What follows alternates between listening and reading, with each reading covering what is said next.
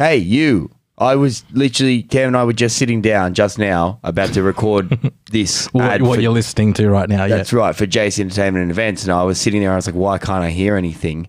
And it's because my headphones weren't plugged in. And if you are equally that level of tech literacy, um, then JC Entertainment and Events are literally the people that you need to be speaking to. Uh, they do everything uh, to do with their production, delivery, management, equipment hire, and they're from the Central Coast. Then head to jcentertainment.com.au and they will help you with your production needs. Now, we're really excited because this podcast is sponsored by Zencastr. And you might be thinking, well, hang on, these guys and their sponsorships. But listen here, Zencastr is actually someone we've been partnering with and using their platform with long before, well, not long before we start the podcast, that'd be nearing impossible. But we've been using Zencastr for quite a while to help us with our podcasting needs. Yeah, yeah. It dates back to well before you were born that we've been using Zencastr. no, uh, it's a really, really good platform. If you are into podcasting or want to record yourself, uh, like doing interviews, conversations, etc., it is the best and the go-to that we use uh, when it comes to doing that online. And we have an offer for you. If you go to zencastr.com slash pricing and use our code HOMEBREWED, you'll get 30% off your first month of any Zencastr paid plan. That's it. Go do it. We want you to have the same easy experiences that we do for all of our podcasting and content needs.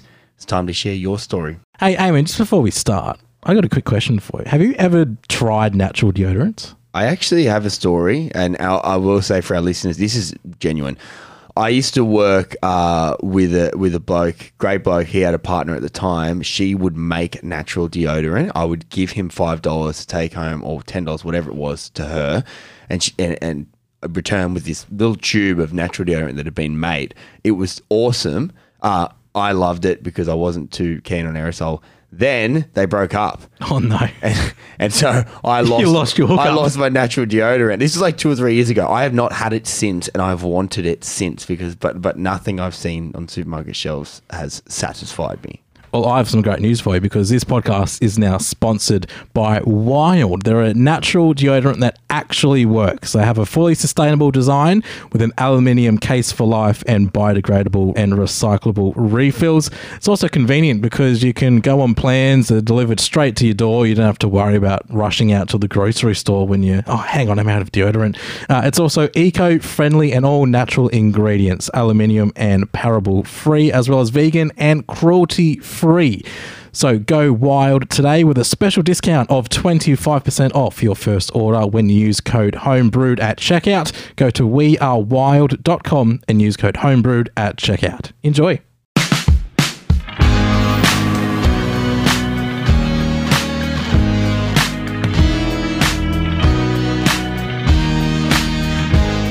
Simon Daly is a man who's been in and around the Australian music space, particularly festival spaces, for a long time. We're lucky enough to be joined by Simon now as we are only a couple of weeks out for one of his latest um, kind of projects in the Wanderer Festival held down on the south coast of New South Wales. So, Simon, welcome to Homebrew. Thanks so much for coming on. No worries. Thanks for inviting us. Yeah, it's it's great to have you with us because you know for those who don't know much about Simon Daly, this is uh, the founder of Falls Festival, Lost Lands Festival. Definitely knows Australian music well and putting on events like this. Um, you're now running the Wanderer Festival, or founded the Wanderer Festival, and part of running that too. For those that haven't heard of of the Wanderer Festival, could you give us just a bit of a rundown of of what to expect? Yeah, I guess. Um, well, the one, the the Falls Festival, everybody would be pretty familiar with, um, which I started when I was 21 and and ran for 20 years, and that was probably more a festival geared, you know, like a Splendour or like a um, or, or probably even more of um, like the the festivals you're seeing now that are popping up, like Changing Tides, and I think you've got one up near the entrance too. Rolling in sets. early December, and but yeah, rolling sets. So probably more of that demographic. And then after running that for 20 years, um, I sort of took time out for three years, and then I started this festival called the Lost Lands, which was more of a family festival um, and geared at kind of introducing young kids, as in five to 12 year olds, into art and theatre and comedy and circus, but you know, particularly music as well. And it's kind of just that inspiration of converting young ones to arts, you know, before they're lost to screens and computer games and everything else, and and so on. But the but COVID kind of put paid to that, and and we, you know, as so many in the industry got impacted there, and probably was a good thing because it it was a passion, but in terms of actually making it work long term, I don't think it, it, it was going to make it, um, even though it was a beautiful festival. And then, um, but through that time, I was really lucky to be stranded in Pambula at the very beginning of COVID, and um, and my family and I were homeschooling in the caravan park for for um, four months, and in the end, we moved across the road, and and kids are now three years in and absolutely loving here, and and it's it's become home. But part of that was we went to a um, just a meeting in the local town, and somebody dobbed me in that I was the Falls Festival founder, and they were talking about trying to get people back down to this region because, like so many places, had you know done it hard with the fires and done it hard with um, COVID as well. And so, yeah, once the room decided, had worked out that the Falls Festival founder was there, they sort of turned to me about, you know, what could we do for this area? And, and funnily enough, there's some small, really beautiful festivals here um, sort of folk and indigenous and um, and classical, but but not actually sort of probably like what a wanderer is. There probably hasn't been something of that scale or size ever in the far south coast, and so I kind of found it really inspiring. And once that seeds dropped for me, I usually just grab things with, even if I don't want to, I end up just doing it. And um, and so Wanderer was born, and it it, it kind of was an a chance to kind of bring together the best of what the Falls was to me, um, but also what Lost Lands was as well. So it's it's a it's a really unique festival. Like really, it's really different in the sense that you've got a overall it's wanderer, and and we have this way of describing our audience of wanderers, which is typically a festival goer who um, may not have family or kids, but just loves their music and loves the festival. But then we have Lost Landers that fit within it as well. And it's very much a festival within a festival, which is the Lost Lands element. So we have Lost Landers. And we've got areas that are very designed for it where Wanderers all breaking music and that Wanderer stage is, is you know, really cutting edge and and um, you know some great comedy and music and, and so on. Lost Lands is more of a family programming, and then the main stage is the coming together of all as one and um, so and it, it's amazing just how well it works. And and and why it's designed that way there's nothing stopping a wanderer from being in the lost lands and enjoying the family programming. And there's nothing stopping a kid like my kids who are 10 and 14 who just want they don't want anything to do with the family programming. They just want to be at wanderer stage and watching all the breaking artists and and so on. So it's a, yeah it's just different. And the, and that's that feeling of at a festival which is the design, but it isn't necessarily how it would work. But it did work last year for the first time, and that's that really broad demographic where if you're 20, you feel like it's your festival. If you're 40, you feel like it's your festival. If you're 55, 60, it's your festival. If you're a 10 year old at Lost Lands, it's yours. It's really, yeah, it was really great the way it, it the way it, it, it was. And, it, and to me, probably more fulfilling because it, it had a, such a stronger community sense too, more than any festival I've ever put together. It's um yeah, it's fantastic, and just having a look at the lineup, it's it's absolutely massive. This does run over three days. Um, it's it's in second year now. We've got Sampa the Great, um, artists like Ben Lee, Northeast Party House, Little Quirks, who are from the Central Coast, Teen G's and the Gene Teasers, yeah. Tijuana Guard, Cartel, Ocean Alley, Thelma Plum, Jungle Giants, Spiderbait, Kevin Morby. Like you're just pulling on these artists that really cover such a, a, wide range. There's so much diversity in that, and I can uh, you can see now it's it's hitting those notes uh, in terms of family. Uh, you know.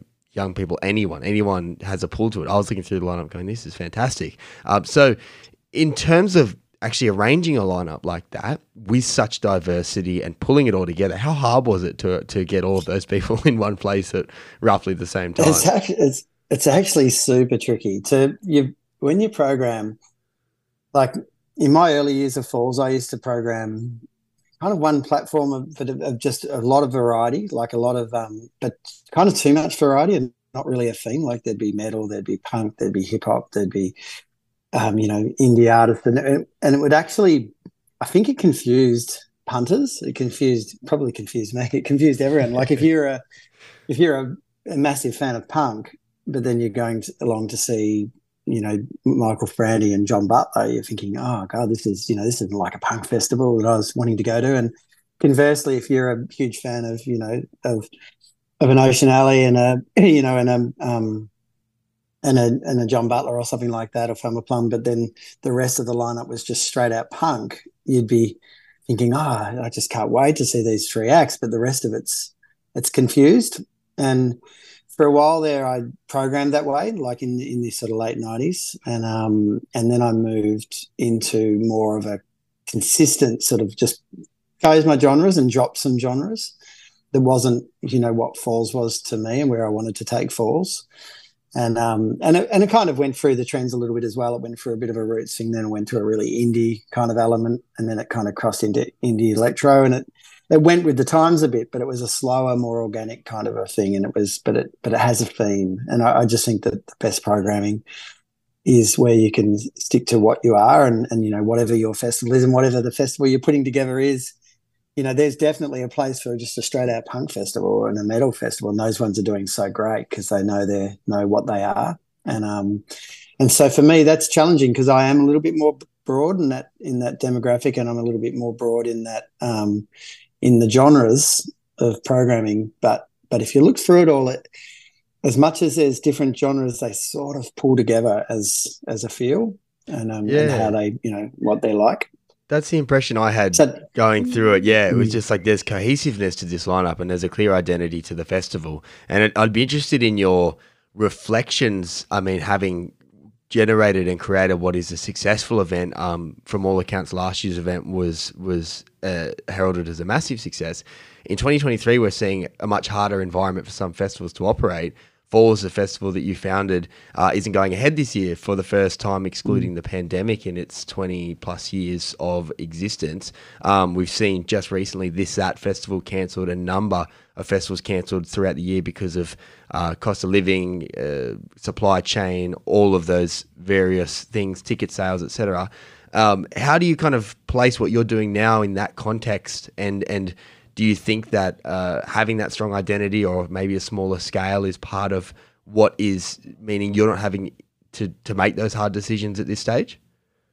Yeah, well, I suppose backtracking and lots of an epic question. Um, so Falls, I got out of Falls in 2013, um, and that was it was a family business, and we were running three festivals in three states on the same night: um, Tassie, Byron Bay, Lorne, 45,000 people, you know, spread over the years and, and just with my wife running Tassie and my sister was my GM, my mum was my bookkeeper and I was doing Lorne and we had friends doing Byron. And so it was the right time to jump out. Um, but, you know, the challenges since has been really significant and I was probably super lucky. I didn't know about a pandemic, but in the end it was fortuitous. Um, and then coming out of that you know yeah. like falls is 20 25 26 years in it was after you know i did those 20 and then i think there was five or six more.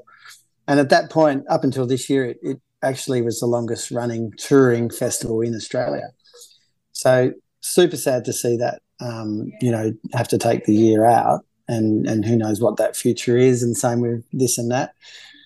Um, it's a it's a it's definitely a tough climate because people have had to get used to going back out again, used to going to festivals again, trusting in festivals again that there actually are occurring. So I think there's kind of a lot of things there, and, and the best thing you can do is just be consistent in your messaging and, and consistent in delivering what you're going to deliver and be unique.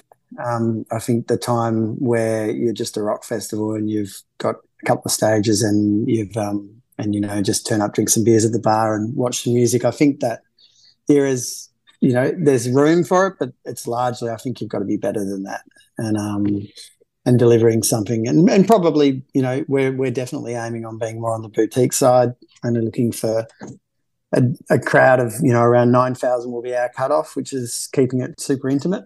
Um, probably you know that as you look at that program it probably befits a far bigger festival audience but we, we really you know value kind of keeping it as an intimate experience and um, doing it well. But but you know, costs of running festivals definitely have gone up, and um, insurance across the board. It's it's it's a more challenging time. So, you know, it, it, means you've got to be really, you know, definitely on your game. Yeah, it's certainly not an easy climate. And I, and I was also interested in, in the capacity because I thought it was a little bit higher, but 9,000 being the cutoff for Wanderer, that would bring with it advantages for both punters and organisers because logistically it's not as enormous. And punters, you know, like it's it is better off to have. I mean, I saw people coming out of Splendour this year who were really happy that it didn't sell out because it meant that their toilet lines and their bar lines and all of those things went a little bit smoother and they had reception and all of those kind of things. So, do you think that smaller um, capacity and, and then, of course, the boutique experience is really working to your advantage in this climate? I think, I mean, that's, you know, that feedback you had on how good Wanderer was last year is based off that experience where where punters have, just, you know, there's no line for a drink, there's no line for loos. You can be close up and watch any stage you want, and um, and you know feel that you're very much front row. Um, yeah, it's kind of interesting. Like I always get quizzed, and, and many do um, have VIP tickets for a festival, you know, and a VIP experience. And um, in my 45 festivals that I've run, I've actually never sold a VIP ticket.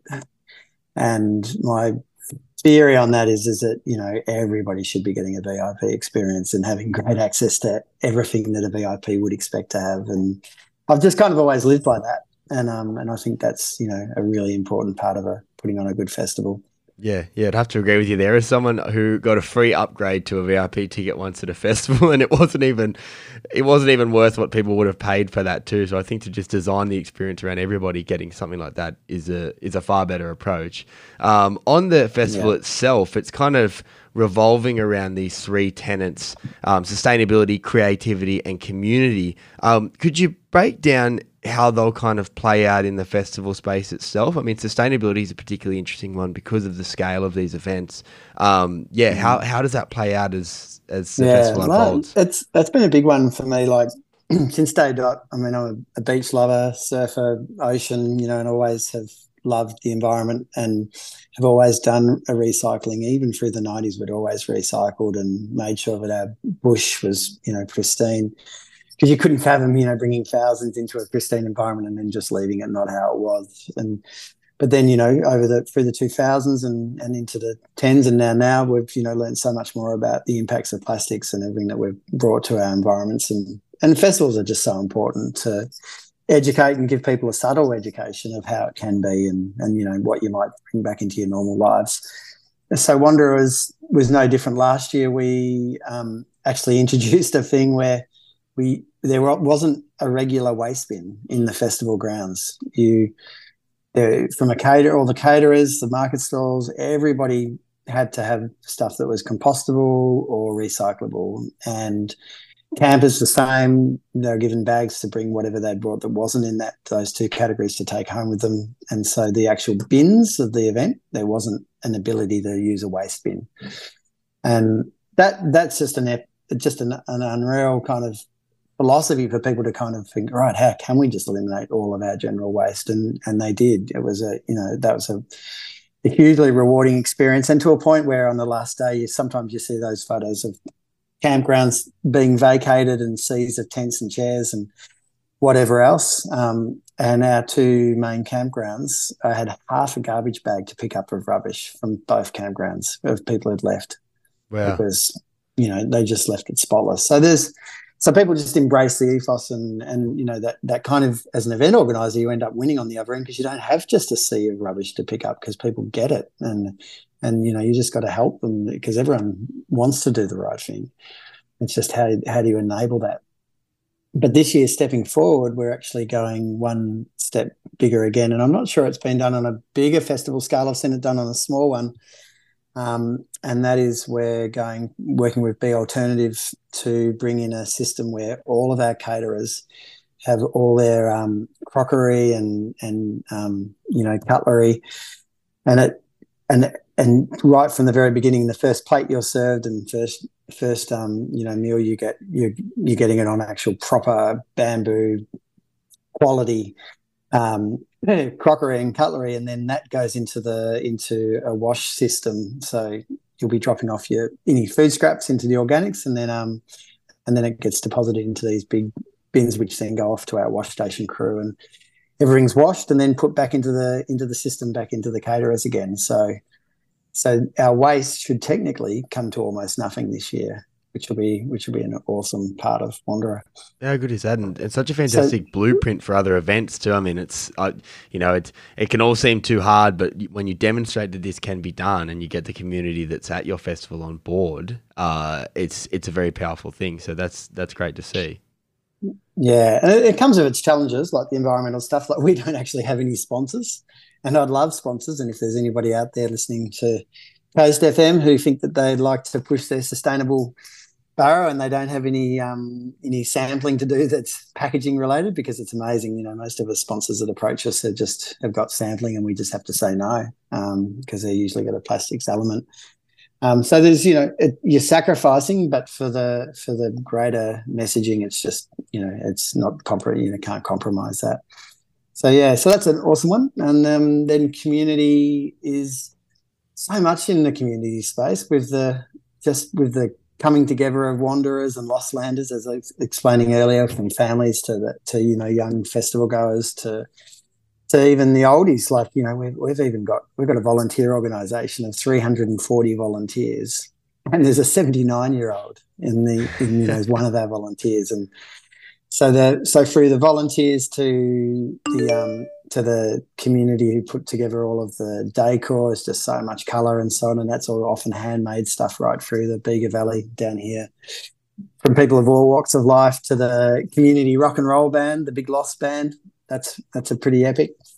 Um, it's and you know, and festivals themselves have, have their own sense of community. So so that's you know that's a, a, strong part of what Wanderer is and why Wanderer has felt more like a community festival than anything I've ever put together um, you know, really embraced by the people of this region, who are, I think, the friendliest people on earth. They're just when you when you live six or seven hours from a major city, and you've got a reasonably big community, but not, not that big a community, and a shared love of a beautiful environment, as you would know from your Ulladulla upbringing, people just they just work as a community. It's and the volunteerism is just incredible. And um, so that that's that's an amazing part of of Wanderer that we've been able to sort of bear through what's already here. Um, and then what was the other core tenant? Creativity, of course, which which probably yeah yeah yeah f- figures and that and that is things festival. yeah like like just the the the big lost band and the um and you know so much so much of that stuff that's in that lost lands programming and um you know there's an endless ability to be creative but in some ways, Wanderers kind of tripped me over a little bit because we dreamt and imagined and put Wanderer together last year, and it just landed on the ground so well that there's actually not that much change in terms of stages, spacings, timings. Everything was really great. It, it was there's just more of and a bit better, but but you know. Uh, it would have been better if it was not so great last year, and I'd be going right. Let's do this. Let's do this. Let's do this. But it actually landed just so well. That's um, it's exactly how you want a festival to, to work out. I mean, if it ain't broke, don't fix it. Wanderer yeah. Festival is certainly not broke. Uh, it's all going down last weekend of September and into October, 29th of September, 1st of October 2023. Pambula Beach, New South Wales. You're almost in far south coast territory of New South Wales. It is absolutely beautiful. Um, I can vouch for how lovely it is down there. So Get yourself down there if you haven't already. It's Wanderer Festival in its second year, stacked lineup. Check it out on their website, wanderer.com. One other, one other thing I thought I should say. Yeah, go that, for it. That I keep missing, and it's funny the the marketing manager I had last year, who was from the North New South Wales and very far away from anything that AFL and to a lesser extent NRL related, and she shied away from us talking about the football um, and because it's a long weekend and there is the AFL grand final and there is the NRL grand final, we've got a, um, a huge 16 square meter LED, LED screen and we've got um, big PA to go with it. And so that is a proud part of Wanderer as well, um, where people can, you know, for two hours take a break from programming if they've got a team or they've got a, you know, they're following something in their NRL or AFL, then um, you know, then there's an ability to go and watch that and then slip back into the after game programming, which probably outdoes both of those codes. Yeah, I did see this before as well, actually. So thank you for, for reminding this. That's fantastic having that, and I mean it's so in, entwined with our culture in Australia. It's It it'd be remiss yeah. to miss out on that. So um, you've literally got no excuse not to go down to Wanderer Festival. It's on the south coast, Pambula Beach, 29th of September to the 1st of October. Uh, just a stacked lineup, which uh, I mean we don't have time to read it all out here, but do check it out. Uh, Simon Daly, it's been a pleasure to be able to pick your brain about this festival uh, and your wealth of knowledge when it comes to Australian music. Uh, wishing you all the very best for the second iteration of Wanderer Festival. Thanks, mate. Much appreciated.